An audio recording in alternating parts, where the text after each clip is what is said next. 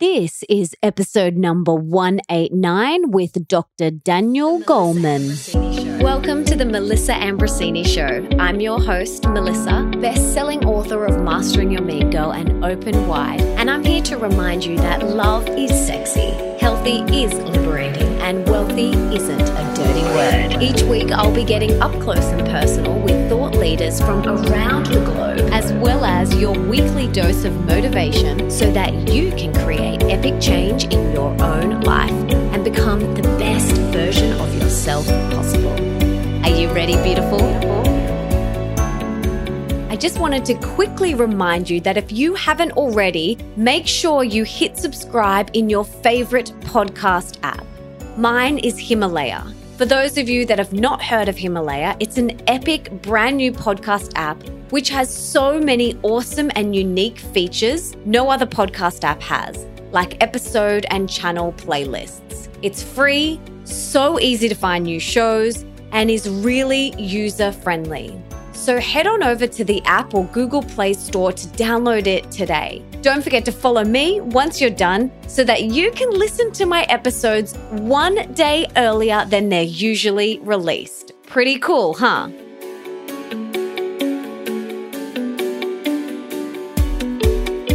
This episode is brought to you by Dear Universe, the brand spanking new book from the beautiful Sarah Prout. Now, this book is your sacred invitation to call upon the energy of the universe to rise above fear, embrace love, and remember your innate superpowers. This book is full of 200 mini meditations for instant manifestations that will guide you on a path towards attracting the things, people, places, and experiences that you truly desire. It's also jam packed with practical guidance, soulful exercises, and nuggets of wisdom, all derived from Sarah's personal journey towards emotional and financial abundance. It will also teach you how to tune into and tap into the magnificent oneness of all life and energy that emanates every atom of the cosmos. Sounds pretty epic, huh? Sarah says that when you choose to guide your emotions, the universe will show up and support you to find success, love, and all of the things. And I couldn't agree with her more. This lady talks my language. So, to get your hands on a copy of this epic book, head to sarahprout.com forward slash Melissa. Now, I'll spell that out for you. It's Sarah, S A R A H. Prout is P R O U T dot com forward slash Melissa. So head there to get your hands on a copy of this epic book, Dear Universe, right now.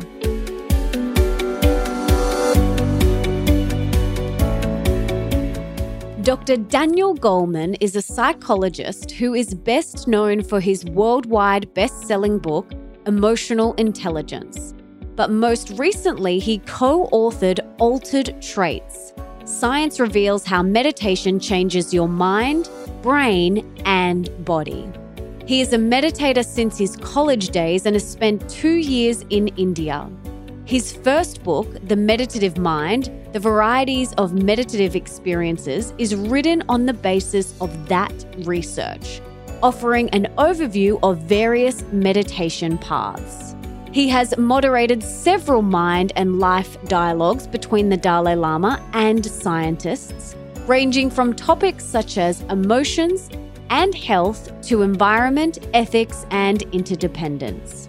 His book, A Force for the Good The Dalai Lama's Vision for Our World, combines the Dalai Lama's key teachings and true accounts of people putting his lessons into practice, offering readers guidance for making the world a better place.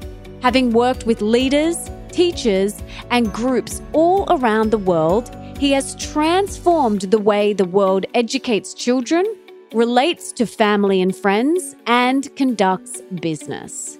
And in today's episode, we chat about his meditation story and how he got to where he is today, the most profound meditation techniques he has tried, how meditation changes your mind, brain, and body, why meditation is imperative for stress reduction the additions to add to your meditation practice to take it to the next level, the top three tips for first time meditators.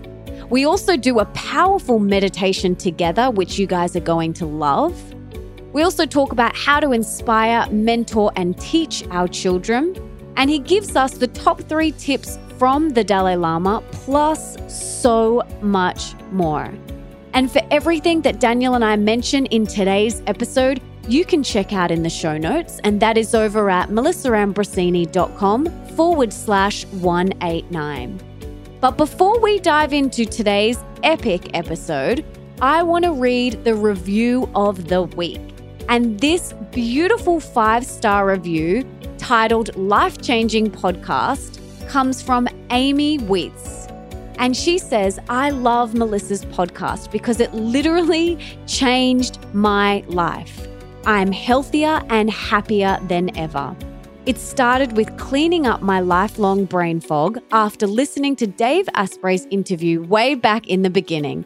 And now I'm pregnant and learning about how to care for myself with Dr. Stephen Cabral. I have just learnt so much and I can't thank Melissa enough. Lots of love, Amy. Amy, thank you so much for that beautiful review. I'm so grateful and I'm so happy for you for being pregnant. That is so exciting.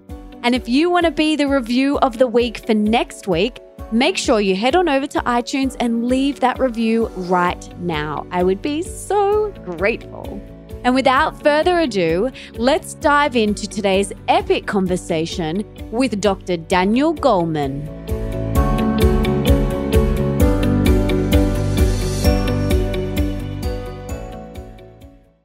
Welcome, Daniel. I'm so excited to have you on the show.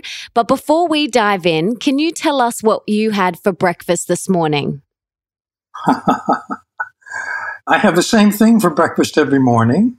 It's a combination of granola, nuts and seeds, berries, and a chopped apple. Mmm, yum. Oh, that sounds delicious. Now, can you take us back? Tell us your story and how you got to where you are today doing the work that you now do. Like, how did this all unfold for you? I got interested in meditation when I was an undergraduate. I was kind of jittery and nervous, and I heard that someone was teaching meditation. I thought, well, maybe that'll help my calm me down. And so I got, uh, then it was a mantra and it did calm me down. In fact, I it, I meditated twice a day, morning and then evening. Evening, I always fell asleep, so it really calmed me down. Then, when I was in graduate school, I got a traveling fellowship that allowed me to go to India and meet the heavy duty meditators. They're real professionals. And these are yogis and nuns and monks and so on. And I spent about a year there. I, I was with um, Ram Dass's guru, Neem Baba, for quite a while, and he was quite extraordinary. And I met some other really amazing beings. One was a very humble Lama named Khunu Rinpoche, who lived in a very simple, concrete, you know, small room with a wooden bed. And people would pop in to see him all hours of day or night. He was always happy to see whomever showed up. And then I found out later he was the Dalai Lama's main teacher on compassion. He was really highly venerated, but he was very low key about it. So when I went back to graduate school, that was at Harvard, I told them meditation really does something that we should pay attention to. It's a psychoactive substance, if you will. And I want to do my dissertation on it. And they thought that was the stupidest idea they'd ever heard. This was much too early. But uh, my best friend in graduate school, Richard Davidson, and I managed to do research on meditation then. And at that point, we could only find two or three articles in the scientific literature to cite. Now, when we've come back and revisited, we wrote a book called Science of Meditation in the Commonwealth countries. There are now more than 6,000 peer reviewed articles, scientific studies of meditation. We looked at the very, very best over the years since my being in India, I kind of graduated to Vipassana, which is the origins of what's called mindfulness in a popular form. And then now I do a kind of Tibetan version of that, which is a cousin of it called Dzogchen. And the research literature that we found actually maps that journey. There's lots of research on mindfulness, more than a thousand studies a year. Imagine that now. There are lots on insight meditation practice, which is the more intensive meditation type that mindfulness emerges from. And Davidson was able to fly about 14 professionals. These are heavy duty yogis who are in the Dzogchen tradition. He brought them to his lab one by one and did brain scans and so on. These are people who have done 12,000 to 62,000 lifetime hours of meditation. Quite a, a, a big number. And he found that the brains are different in quite amazing ways. So I would say that the my journey has also tracked the scientific study of meditation. And so you've obviously tried lots of different types of meditation. What have you found has been the most profound for you? Well, that's exactly right. In fact, the first book, which I wrote while in India, which I hope is very obscure, because I, I'm kind of embarrassed about it now, but it mapped many different kinds of meditation, trying to compare and contrast to see where the commonalities were. So I was really looking around. I was kind of uh, on a shopping tour, if you will, when I was in India. I spent a total of two years. I went back on a postdoc. And at first, I was doing what are probably seen as yoga related meditations, mantra meditations in a Hindu tradition. And then I segued to a, a Buddhist practice. In fact, it was Neem Baba, who was a Hanuman Bhakta, which is a Hindu form, who encouraged me to go to Bodh Gaya and study what's called Vipassana or mindfulness, insight meditation. So that was the big segue. But I also looked at Sufi practices, I looked at Christian practices, Jewish meditation, because every major spiritual tradition turns out to have at its core what you could call a meditation practice, even though they're not always well known. Mm. And you say that meditation can literally change your mind and brain and your body. How so? Well, this comes from a survey of the, the excellent articles that we were able to find on meditation. And the very best do things like control for subjectivity, you know, if you're very positive about meditation and people ask, did it help you? You're going to find all kinds of ways in which it helped you. But if you're positive about some other thing, you're going to find all kinds of ways that that helped you. So what we like biological and neural brain indicators. Uh, we found, for example, that if you're a long-term practitioner, that's 1,000 to 10,000 hours over a course of a lifetime. If you do one day of meditation, it down regulates, it quiets the genes that make for inflammation throughout the body. Uh, that was quite unexpected, and it's a very powerful finding. In fact, people in genetic science uh, were very skeptical. They, they said, well, there's no way that a mental practice could control the genetic level, but it seems to. Uh, it doesn't change what genes you have, but how they operate. And then there's a lot of neural changes. One of them has to do with the goal of every spiritual tradition, which is almost universally ignored by scientists in the West, and that is to lessen attachment to self. Every spiritual tradition says that's good, but it's almost never studied in the West. But when it has been studied, it seems to correlate with a lessening of connectivity to the part of the brain which actually is fixated on I, me, mine all those preoccupations with ourself. Also, he was able to look at the brain of the most advanced meditator, the person who's at 62,000 hours before and after he went off on a four year retreat. And he found that his brain was literally younger than other brains of people his chronological age. That seems to be another benefit of meditation. Oh my gosh, anything that's going to reduce inflammation and have that type of effect on us. It's like, sign me up. And I'm a massive fan of meditation too. And I've been doing the twice a day for 20 minutes in the morning and the afternoon for years now. And yeah, I just, I love it. I love it so much. That doesn't mean I'm always running to my meditation cushion. every single day, but the feeling that I feel, it's just so beautiful. It's really beautiful. And you talk a lot about boosting your emotional IQ. So, how do we do that? What does that mean? Can you unpack that for us? Well, uh, let me first speak to meditation effects in a kind of normal everyday. The, the payoffs that I told you are for people who are pretty advanced. But if you're just beginning, it turns out that it changes how reactive your brain is to stress. It helps you sharpen attention and focus. But there are two misunderstandings I want to clear up at the outset that people who start to meditate often have. One is that it's about feeling really good. You may feel good, or you may feel bored, or you may feel pain. The payoff is what you said that you, day to day, you gradually start to feel better and better. Not when you're meditating, when you're just doing what you do. The other thing is that sometimes people say, Oh my God, I can't do this when they first start. My mind is crazy. One thought after another. Actually, that's a good sign, not a bad sign. What it means is you're actually tuning in to your mind, which is one stream, it's a torrent of thoughts. We just don't usually notice. So, to speak to your question about how this helps with your emotional insight or understanding, I think it tunes you in more to what's going on in your body, what the signals are of your emotions. In fact, it can help you attune to early signs, for example, that you're getting emotionally hijacked, that you're getting, you're going to get really angry at this person. The sooner you tune into that, more quickly you can short circuit it. You don't have to go through the whole process of getting really upset and getting really angry and saying something you regret later. You can see it coming, feel it coming.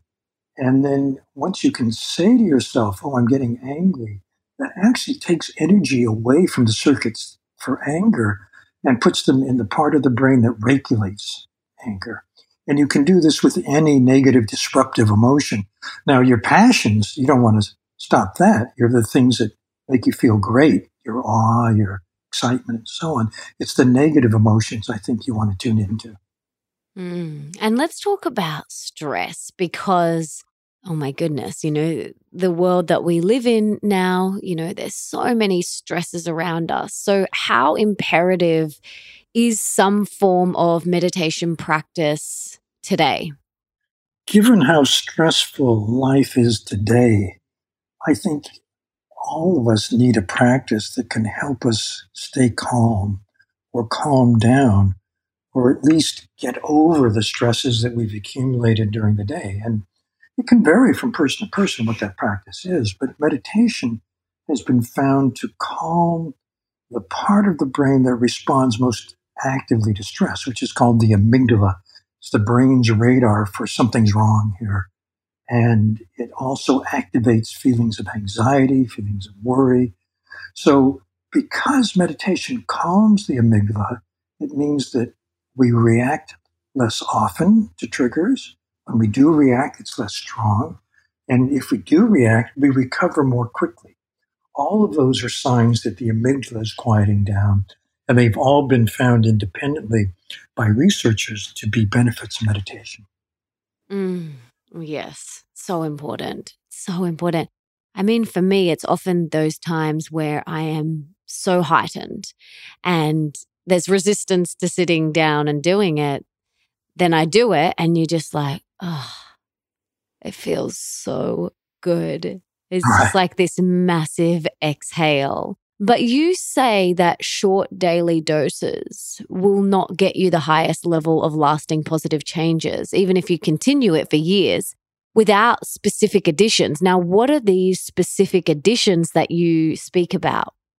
Well, there are two things generally that can help you get more benefit from meditation. One is doing intensive retreat. And by that, I mean going off somewhere where there's some good instruction and you don't have to get on email, you don't have to answer the phone, you don't have to get right back to someone's message. You can put all that aside and just focus on yourself.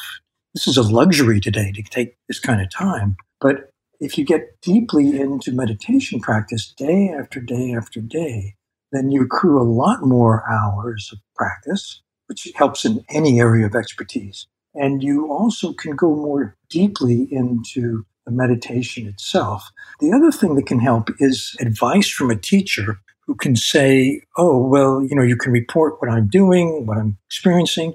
And if the teacher is very seasoned, he or she can tell you, well, good, now try this, or try that, or try that. And that's called deliberate or smart practice. You know, you've heard the 10,000 hour rule of thumb that that gets you to, you know, Olympic level in, in any sport and so on. Actually, that's not true. It's a gradient and it differs for different areas of expertise. What we found with meditation is there's no upper limit. The more people are able to do it over their lifetime, and even if you do 20 minutes twice a day, that's 40 minutes a day, and in a week it's 280 minutes, and in a month and so on, it adds up. And so you get a benefit that builds and builds and builds no matter what your basic practice is. Mm. And that's that's the thing. It's like this accumulation. It's just going to, yeah, continue to build.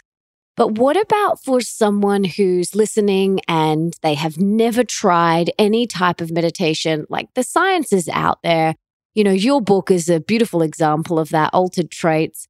There's so much information out there now on the benefits of meditation. Like, unless you've been living under a rock, like, you know, we all know that it's really great for us on so many levels physically, emotionally, spiritually. But for someone listening who has never tried any type of meditation, what's a great place for them to start? There are three ways I'd recommend. One is there are lots of very good apps I don't have anything to do with any of them, but Headspace is a good one. 10% Happier is excellent. There are many, many. Anybody can download those. The second is to look for a teacher where you live. There are meditation teachers in most every city globally now. And the third is I could show you right now if you want. Yeah, let's do it. Okay. I'll show you a very simple meditation, but it's one that the research shows can be very powerful. This is a meditation on the breath. And wherever you are, whatever you're doing, put your phone aside, ignore it, and sit up in a dignified, upright posture, not tense, but not too relaxed. And the idea is to stay alert. You can close your eyes and just bring your attention to your breath. Be aware of every in breath and then every out breath. And then the next breath be attentive to the whole breath. It might help to notice the sensation of the breath coming and going through your nostrils or rising and falling of your tummy, however you can do it. But just stay with your breath.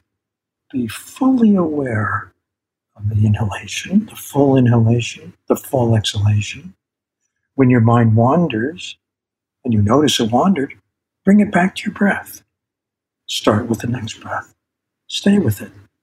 So it might help, for example, to count maybe one on the in breath, two on the out breath, three on the in breath. You can go up to 10 and then start over. Just whatever will help you stay with the breath. Now you can open your eyes, but that's the basic instruction for the most simple, universal kind of meditation. And everybody could do that every single person, even children. And it's a beautiful thing to teach children from a really young age. It's so important. I'm glad you mentioned kids because I think kids today need this ever. The reason is that they've grown up without knowing a time that you couldn't lose yourself in a, a little picture on a little device, you know, a phone. And our phones are our best friends and our worst enemies in terms of attention because they're full of distractions. And kids today are growing up more distracted than ever by tech. And I think it's a very important reason that we ought to consider teaching these attentional skills to kids because one of the first benefits is that your attention sharpens, your concentration gets better. And in an era when the technology is de-skilling kids in attention, I can think of nothing better than to teach them this very, very basic exercise in paying attention. So good. It's so simple. It's so good. Even if you do it with them whilst you're driving or, you know, before bed or what we do with my, I have a 13 year old stepson, and we take three deep breaths before we eat our dinner at night time. And we just, nice. you know, feel our belly and we feel it uh-huh. rise and, you know, doing it before bed. There's so many little opportunities throughout the day whilst you're driving. But it's really interesting. I was driving the other day with my mum and it's almost like it's automatic. You get in the car, and if I'm in the passenger seat, I'll pick up my phone, right? And I thought back, I thought, remember when I was in high school and primary school and you'd go on drives and you didn't have phones. You didn't you didn't have phones to pick up and check emails and do all of these things. And I thought, well, what did we do? And I was like, you either sat there in silence or you talked or you maybe you listened to music. Mm. And it was just a really nice reminder that I don't need to pick up my phone. It's you know, it's just such a different time that our children are growing up in now. And I'm interested to see the science and the data in the next 10 years on what this effect will have on our children. Because, you know, my generation was the last generation that grew up without phones in schools you know, mobile phones, that is. I mean, we, toward the end of my schooling, we got, you know, the Nokia 3210s, and it was literally just for making phone calls and sending the occasional text, but it wasn't the smartphones like it is today. And I just, you know, I was chatting to someone the other day and they were saying that from the age of three, children are shoved a device under their nose. And what is that going to do to their brain? Like, you know, so this is something that we need to think about, you know, maybe especially with children is, you know, if they're going to use it, having time limits or things like that, because, you know, the data's not out there yet on, on, you know, we don't have 10 years or 20 years of data just yet. So it'll be interesting to see what happens. I'm worried because emotional intelligence, the ability to be self aware, to tune into yourself, to manage your emotions in a good way, to empathize, to connect with someone, to handle your relationships, all of those skills are learned in life. And the brain of a child is designed to learn how to master them by interacting with the people around them.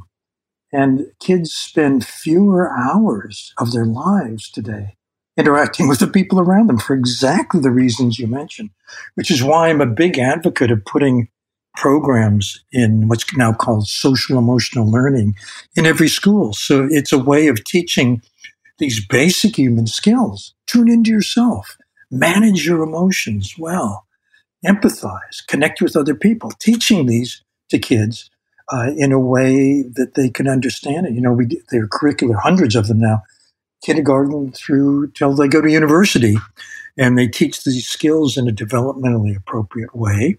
And they find that if they do, kids pick them up. They love this because it helps them get along with other kids, for one thing, which is more and more important to them. But it also is uh, teaching them the basic skills for life, for being a good spouse, for being a good parent, for being a good worker or leader. It's the same skill set.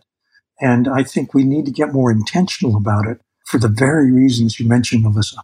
Mm, yeah. And so, apart from bringing this sort of meditation, even something like the little breath meditation that we just did, into our home and teaching our children, what else can we be doing? Well, it's good to realize that every parent is a child's first coach or mentor or teacher. Mm in this domain. You can help your child get better at attention by having them do the simple attention exercise that I shared with you. You can help them realize, for example, the consequences of how they act on how another person feels. That's a lesson in empathy. You can model being emotionally intelligent, being uh, present in the moment, being empathic, because kids pick up what a parent does without a parent having to say so, because kids watch the people around them. So I would think, I think every parent is a natural teacher in this domain. But I also think maybe it's time to get even more intentional and specific about it. And how can we do that? Just by being aware that that's what we're wanting to do? Well, you can think about what teachable situations you're in with your child so, for example, if a another kid gets upset because of something your kid did, you can help your child see what happened from that other kid's perspective and understand why they're upset. In other words, you can seize the moment. If if uh, you have to wait in line for something, then that's a very important lesson because it's teaching the ability to be patient. It's actually technically called cognitive control to defer gratification because you're going to get rewarded later. So life presents itself with situations where a parent can easily help a child master a skill that they're going to need during life, during the rest of their life. Yeah, absolutely. I was just thinking back to what meditation has really done for me and over the years. And I think what you spoke about before, it's really allowed me to almost be the observer instead of reactor in situations. So, in the past, when something may have triggered me and I would react, meditation has almost allowed me to expand that time, that space in between the trigger and the reaction.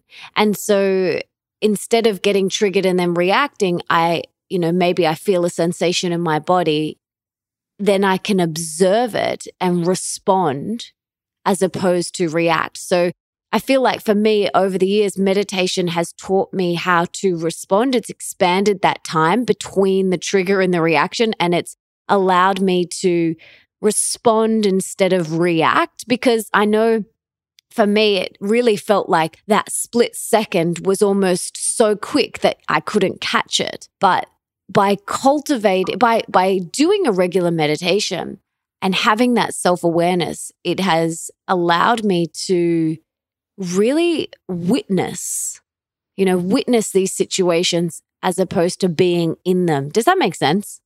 Well, that's very beautiful. You know, Melissa, the definition of maturity is widening the gap between that emotional impulse and how you react. And as you say, you don't want to react blindly. You want to respond. I have to recommend a book by my wife. It's called Emotional Alchemy.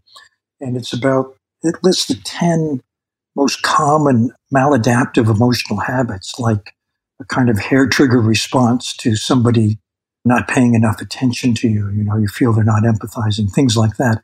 And how you can use mindfulness in exactly the way you're talking about to recognize the reaction that wants to happen and then pausing and then responding in a better way, in a way that's going to be more effective in that situation because the reason these habits are dysfunctional, these emotional habits, is that they make us respond or react blindly the way that we have over the years, but not necessarily in a way that helps our relationships. So I applaud you. I think you're exactly on track. Mm, thank you so much. And it's it's beautiful to witness it. It's beautiful to kind of almost like put yourself, you know, up above yourself and watch down at what unfolding in front of you. And that's how I feel. It's more apparent with people that are very close to you, with your parents or your children or your partner.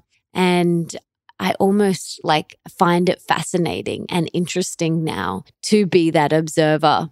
The best gauge of how you're doing is actually how people around you experience you because we, we can't always see how we're being. We have blind spots. We have, it's hard to be self aware in the sense of seeing yourself as others see you. But that actually is the most objective metric for how you're doing. And in the research, we always looked for, you know, the research in the book Altered Traits that you mentioned. We always look for studies that don't just depend on how people think they're doing, my own sense, but rather how people around them evaluate them. Because then you get a more honest look. Mm, yeah. Now, is there anything that you're working on within yourself at the moment where always evolving and growing? That's why we're here. So, what's something that you're working on or would like to improve within yourself at the moment?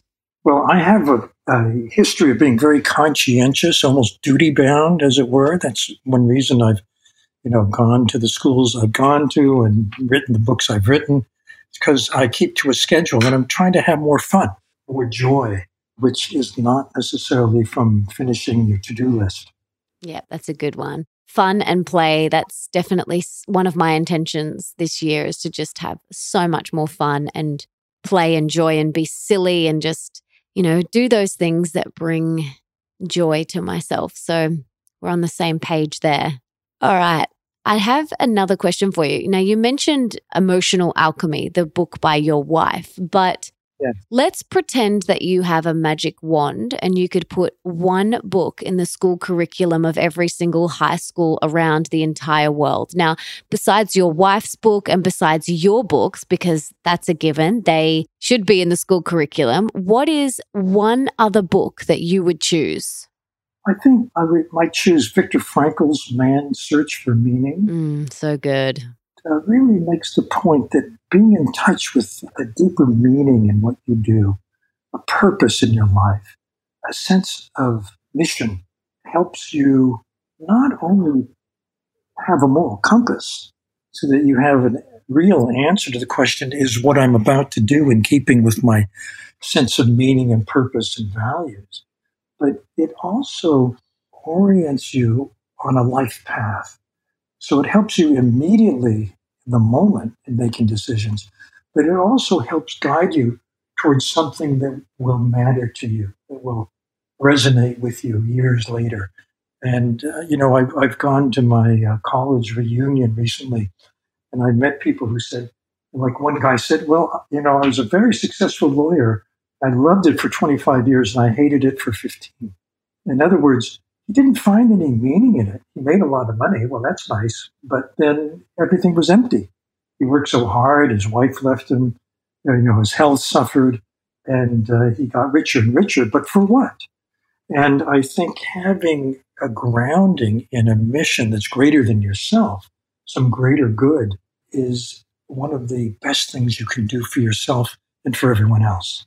I absolutely agree. And that is such a great book. It was so powerful. My goodness, it was so powerful. I had to actually stop reading it at nighttime before bed because I would then have these full on dreams about me being in these concentration camps. And so I, I had to just, I had to read it in the morning. So I wasn't having these, I'd wake up and I'd be like, oh my God, I felt so real, you know, that I was there it is a hair raising book because uh, Viktor Frankl was in a, a, German, a Nazi concentration camp. And he's, he points out how having a purpose, having a sense of meaning helped him and a few other people that he knew there survive under the most dire conditions. And he does rather graphically explain what those conditions are. I know. I know, I know. So maybe read it during the day unless you are okay with that and don't won't have vivid Nazi concentration camp dreams like I did.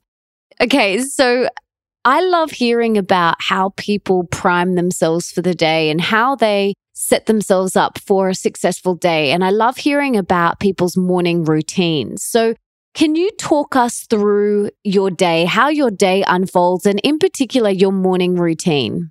Sure. So my morning routine has changed as I become more and more serious about meditation.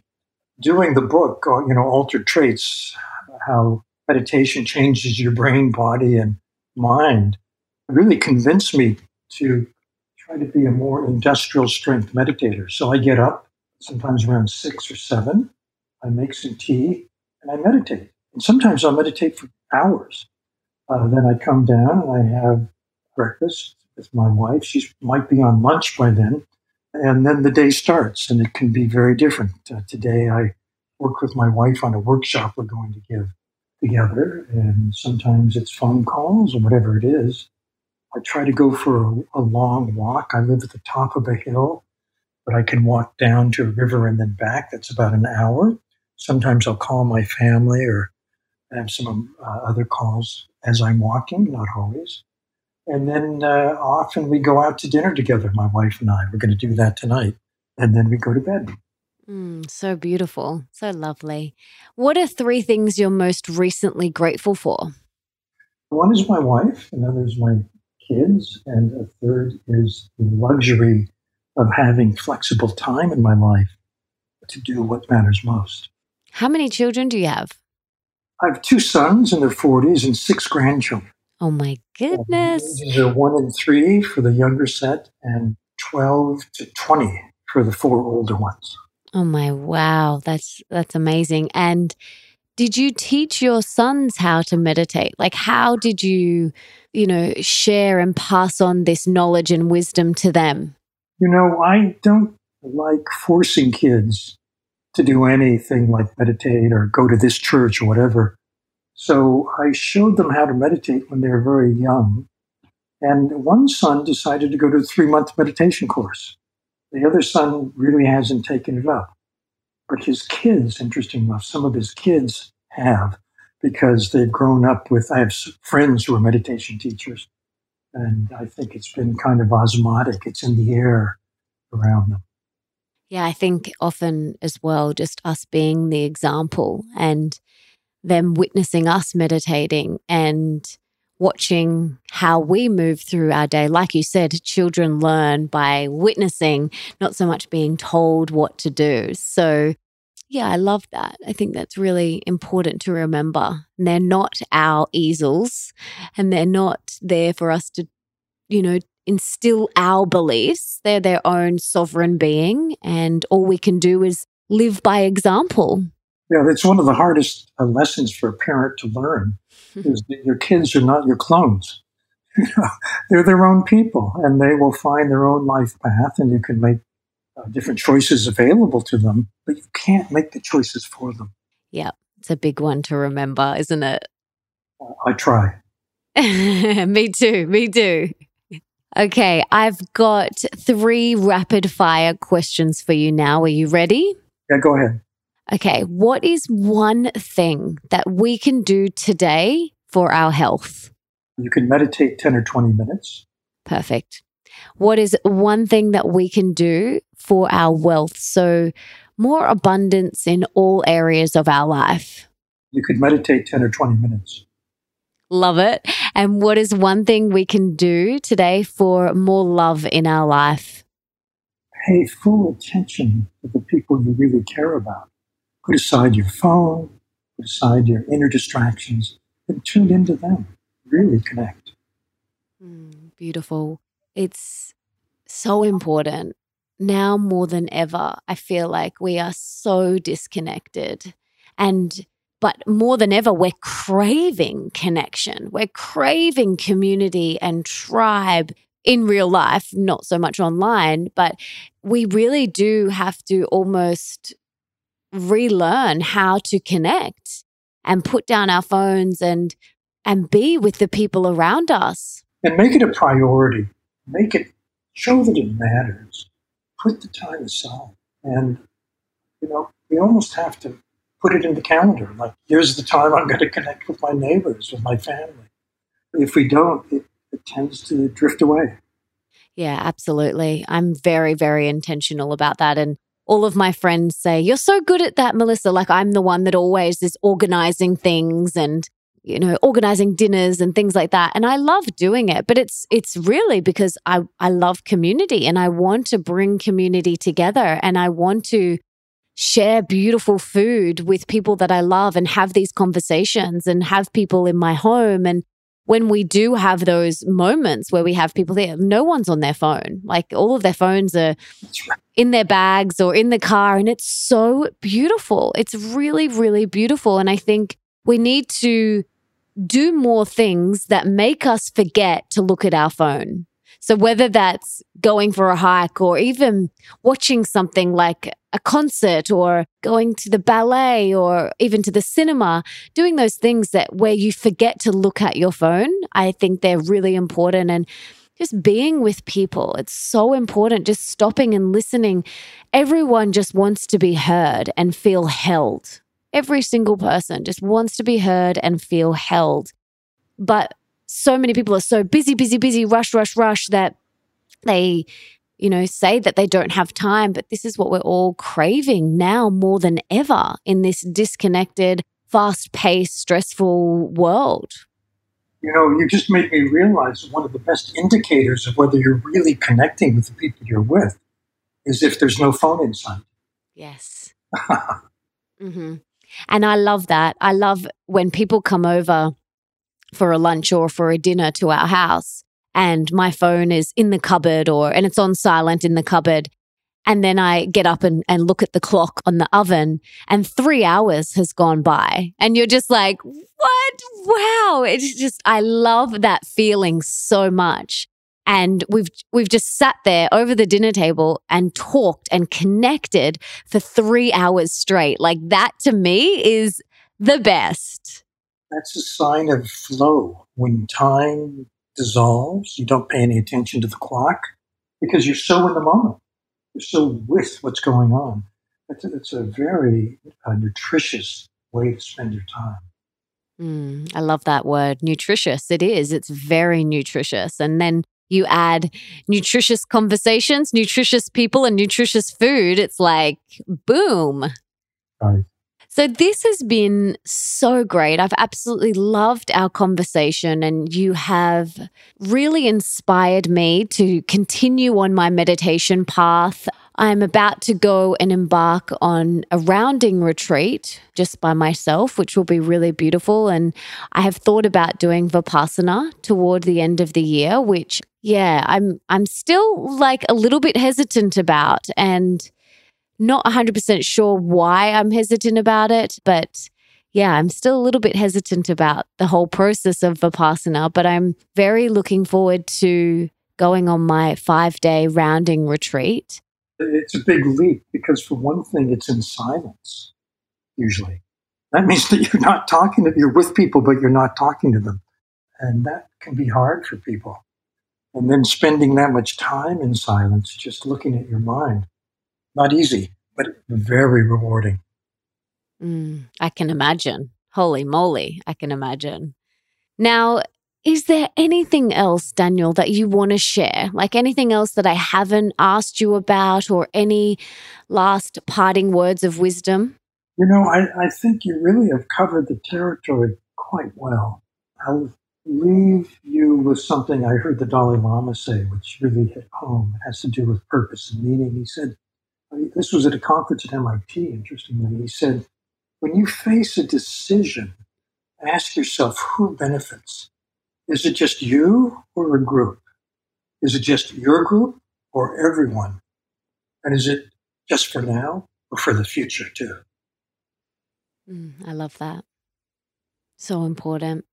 I'm a massive believer in service and I want to be of service to you. So, how can I and the listeners serve you today? Oh, that's very kind. I think by getting in touch with some greater good that you can do. I, I did a book called The Force for Good with the Dalai Lama for his 80th birthday. And he suggested people do three things, uh, which I'll suggest. One is become get some inner composure. Meditation is one way, very powerful. The second is to adopt an attitude of caring or concern or compassion. And the third is to act now for a greater good in whatever way you can. And we all have our own ways. We all have our sphere of influence. We all have uh, different kinds of positions, different opportunities to help. But any of that is something that I would be very happy to hear about. Mm, beautiful. I love those tips. Thank you so much. This has been so amazing and such a beautiful reminder. And your book, Altered Traits, is so amazing. We'll link to it in the show notes and all of your other books and all of the amazing work that you're doing in the world. So thank you so much for, for doing it, for doing the research, for sharing it with the world. I'm so grateful there's people out there like you that are blazing this trail. So thank you so much. Well, Melissa, I'm going to get right back to you and thank you for doing this amazing podcast and uh, bringing this dimension of life into the forefront. I'm very, very grateful and thank you for having me as a guest. You're so welcome. Wowzers, I got so much out of today's episode and am even more inspired to show up to my meditation cushion every single day. And I just loved it. I loved the reminders, they're so potent.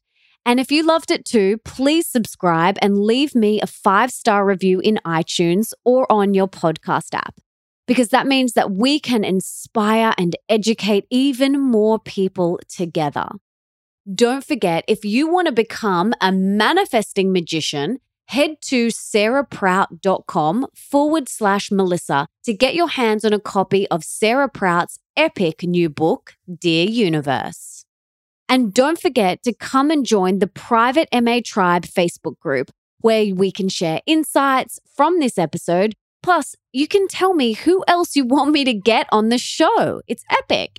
And you can also share anything else regarding mastering your girl or open wide. It's a really sacred and safe space where we can come together. You will also get some extra love and support personally from me that I won't be offering anywhere else. And one thing I get asked a lot is where can I find my tribe? Where can I find my like minded soul sisters? This is it. So head to melissaambrosini.com forward slash tribe to join now. And for everything that Daniel and I mentioned in today's episode, you can check out in the show notes. And that is over at melissaambrosini.com forward slash 189. And you can also listen to all my other episodes there too. Another thing that I wanted to mention before I go is that if you haven't got my book, Open Wide, a radically real guide to deep love, rocking relationships, and soulful sex, all you have to do is head to melissaambrosini.com forward slash open wide to get your copy now. And when you're there, you will also get access to the free open wide video masterclass that Nick and I created especially for you. And it's totally free. It's epic. You do not want to miss it. Trust me, it's juicy. And we go deep. And if you want to be the review of the week for next week, make sure you head on over to iTunes and you leave me that five star review right now. I would be so grateful. And before I go, I just wanted to say thank you so much for being here, for wanting to be the best, the healthiest, and the happiest version of yourself, and for showing up today for you. You rock. Now, if there's someone in your life that you can think of that would really benefit from this particular episode, please be an angel and share it with them right now. You can take a screenshot of this episode and share it on your social media. You can email it to them. You can text it to them. Just do whatever you have got to do to get this in their ears. And until next time, my darling, don't forget that love is sexy, healthy is liberating, and wealthy isn't a dirty word.